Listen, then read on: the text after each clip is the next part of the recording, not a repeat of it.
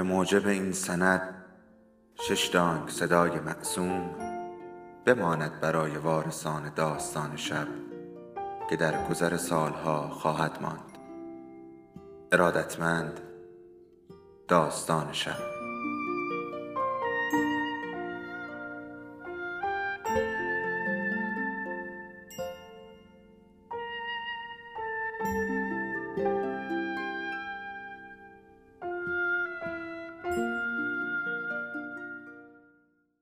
یکی بود یکی نبود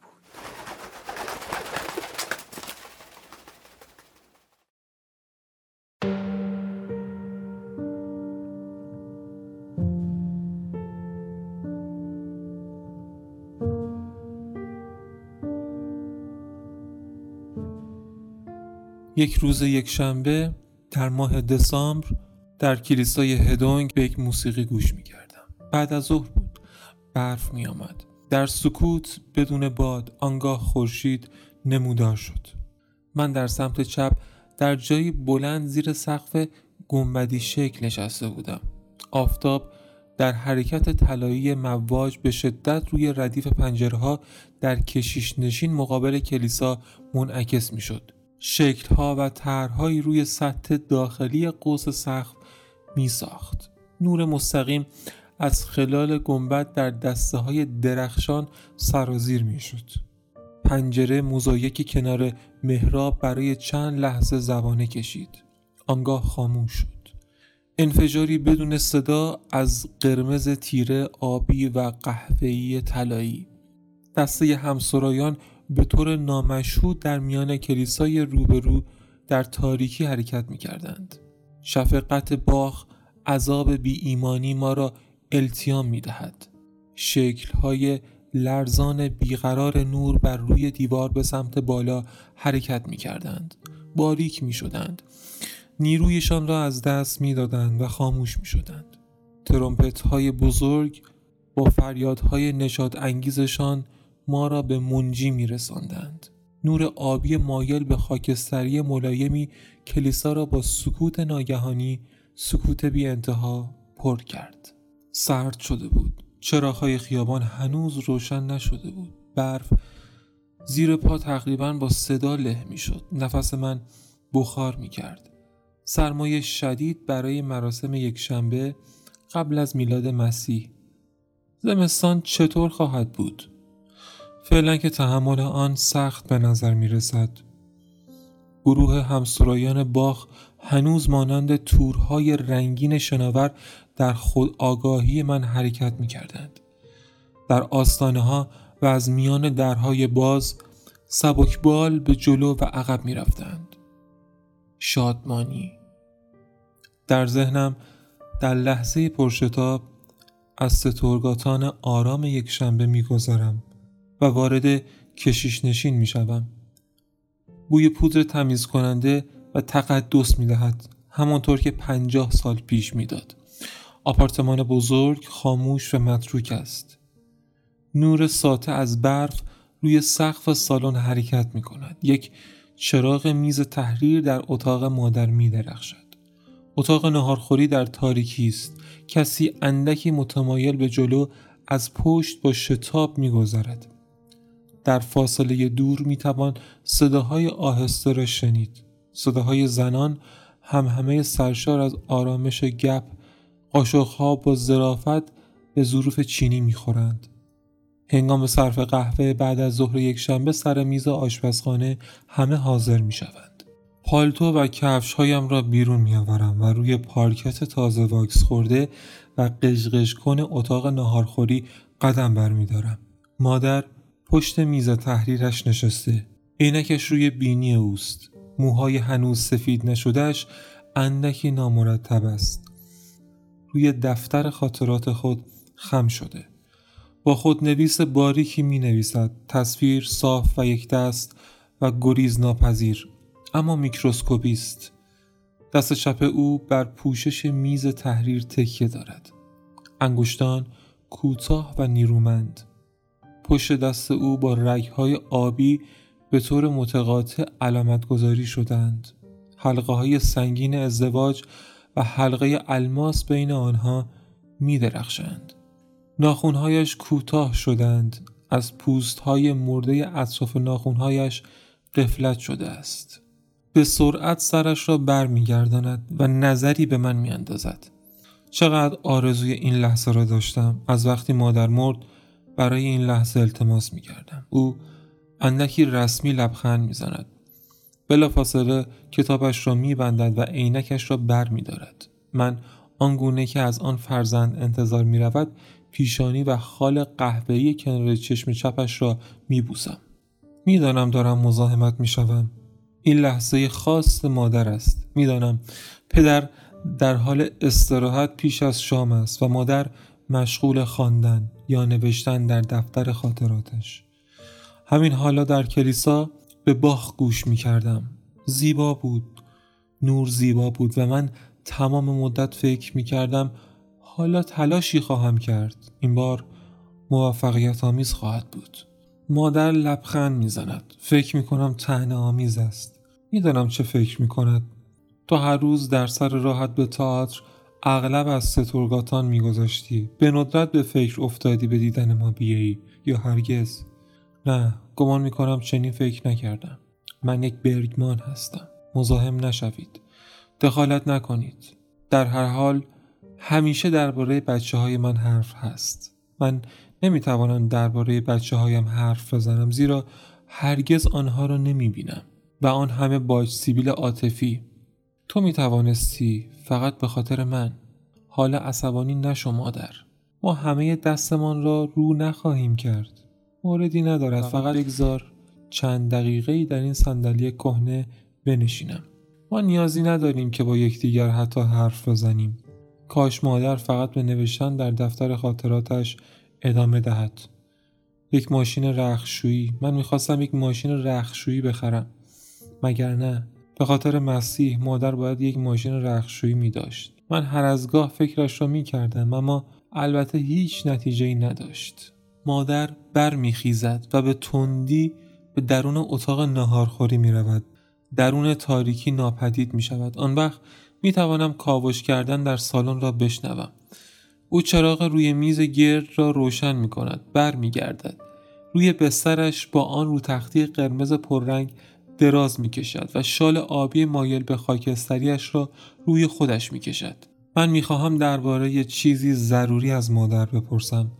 چندین سال پیش فکر می کنم در تابستان سال 1980 بود در اتاق کارم در استیکهلم نشسته بودم و باران می آمد. آن باران تابستانی آرام ملایم گویی می‌خواست تمام روز ببارد از آن بارانهایی که دیگر وجود ندارد من داشتم مطالعه می کردم و به باران گوش می دادم.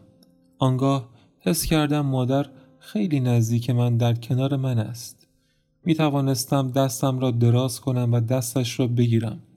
موضوع این نبود که به خواب رفته باشم. از این مطمئن هستم. و حتی یک رویداد و طبیعی نبود. می‌دانم مادر در آن اتاق با من بود یا من خیال می‌کنم. نمی‌توانم تشخیص بدهم. حالا دارم می‌پرسم.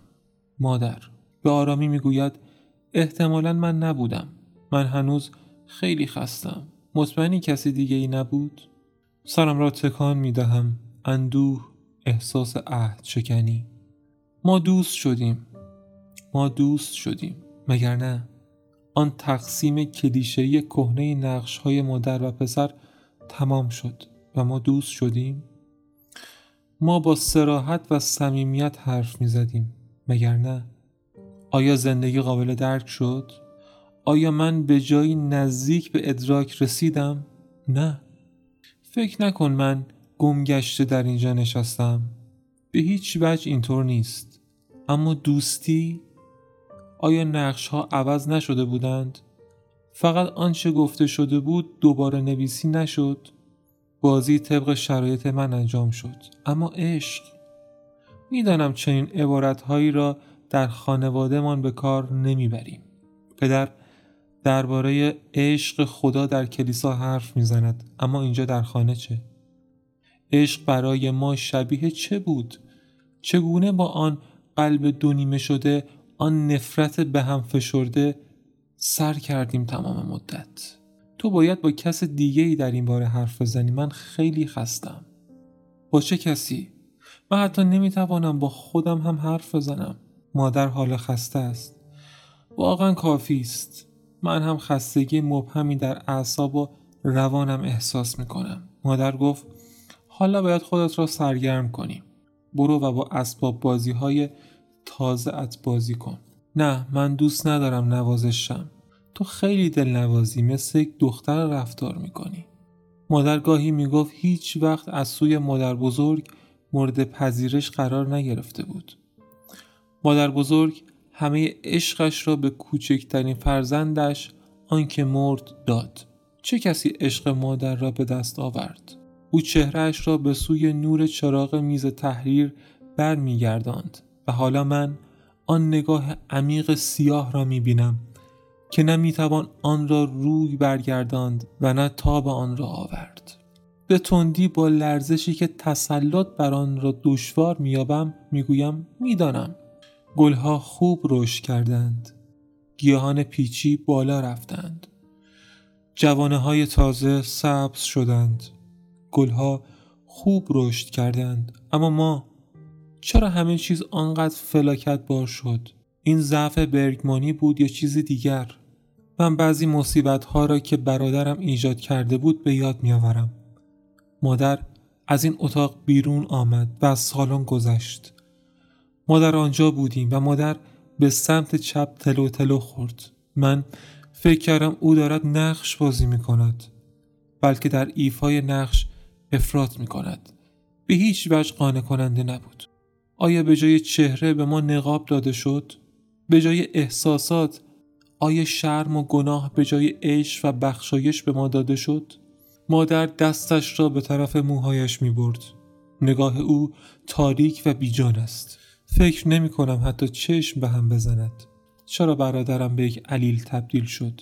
چرا خواهرم درون یک فریاد خورد شد؟ چرا من با زخم عفونی التیام ناپذیری زندگی کردم که مستقیم به میان جسم من نفوذ کرد؟ هیچ نمی‌خواهم تقصیر را به دوش کسی بگذارم من تحصیلدار گناه و تقصیر نیستم فقط می‌خواهم بدانم چرا بینوایی ما پشت آن اعتبار اجتماعی بیثبات چنان خوفناک شد؟ چرا برادر و خواهرم آنچنان مبتلا شدند؟ صرف نظر از آن همه توجه حمایت و امید؟ چرا من چنان مدت طولانی از برقراری روابط انسانی عادی ناتوان بودم؟ مادر صاف می نشیند به سمت دیگر نگاه می کند و نفسی عمیق می کشد متوجه می شوم که یک نوار زخمندی روی انگشت سبابه چپش دارد. یک ساعت طلای کوچک با سر و صدا روی میز کناری تیک تاک می کند چندین بار آب دهن قورت می دهد من یک زرادخانه بزرگ از توضیحات دارم. برای هر احساس هر حرکت یا نارسایی جسمی برای اینکه چرا درست از این کلمات استفاده می کنم آدم سرش را انقدر با حالت تفاهم تکان می دهد این است که آنچه باید باشد. و با این حال من با آن سر در میان گرداب زندگی پرت می شدم. این به نظر با شکوه می آید پرت شدن در میان گرداب زندگی. اما گرداب یک واقعیت است و بی انتها نیز هست. حتی لازم نیست که آدم خودش را در یک دره عمیق سنگی یا روی سطح آب بکشد. من به دنبال مادر هستم. همانطور که همیشه بودم. وقتی شب بود و من تب داشتم وقتی از مدرسه برمیگشتم وقتی در تاریکی در میان زمین های بیمارستان میدویدم و چند روح در تعقیب من بودند. وقتی آن بعد از ظهر بارانی در استکهلم دستم را دراز کردم تا به مادر برسم نمی‌دانم. هیچ چیز نمی‌دانم. این چیز که می‌خواهیم با یکدیگر انجام دهیم. قادر نخواهیم بود از عهدش بر بیاییم. بله این راست است. من فشار خون بالا دارم. در حین دورانی از حقارت و خفت اتفاق افتاد. گونه هایم می سوزد و شیون کسی را می شنوم فکر می کنم شیون خودم را. باید بر خودم مسلط شوم و آرام باشم. این دیدار به هیچ وجه آنطور که من خیال کرده بودم به نتیجه مطلوبی نرسیده است. قرار بود اندکی مالی خولاییایی باشیم و به آرامی درباره این راز و رمزها حرف بزنیم. قرار بود گوش کنی و توضیح بدهی. قرار بود هر چیز خود را به زلالی و کمالی همسرایان باغ غالب بگیرد. چرا هرگز از واژه صمیمی تو خطاب به مادر یا پدر استفاده نکرده ایم؟ چرا مجبور بودیم با والدینمان با یک پوچی دستور زبانی فاصله انداز حرف بزنیم؟ دفتر خاطرات مادر را در صندوق امانات یافتیم. پس از مرگ مادر پدر هر روز با یک عینک ذره قوی می نشست. سعی می کردم از آن نوشته های بعضا رمزگذاری شده سر درآورم.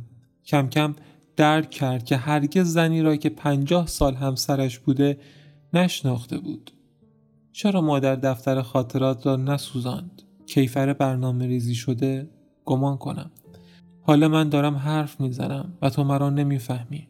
من دارم به تو آنچه را که قایی ترین در من است می‌گویم و خواهش می‌کنم با نگفتن چیزی پاسخ بده. خواهش می‌کنم به همان ترتیب همیشه زاری می‌کردم و خشمگین می‌شدم چیزی نگو.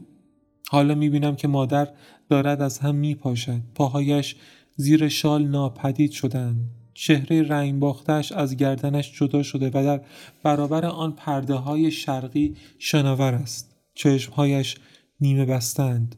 آن نگاه تیره به درون رفته است. آن انگشت سبابه با نوار زخمبندی روی آن بی حرکت در برابر لبه آن ساعت طلایی آرمیده است. بدن باریک او درون طرحهای رو تختی فرو می رود. تلاش می کنم اما نه چنان عظیم.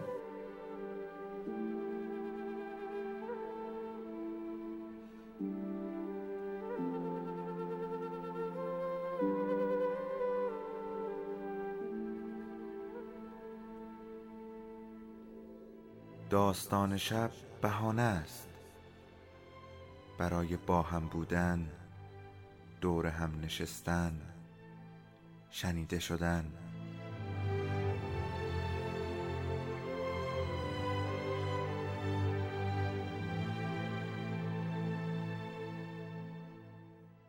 صدای افسانه ها رو میشنویم.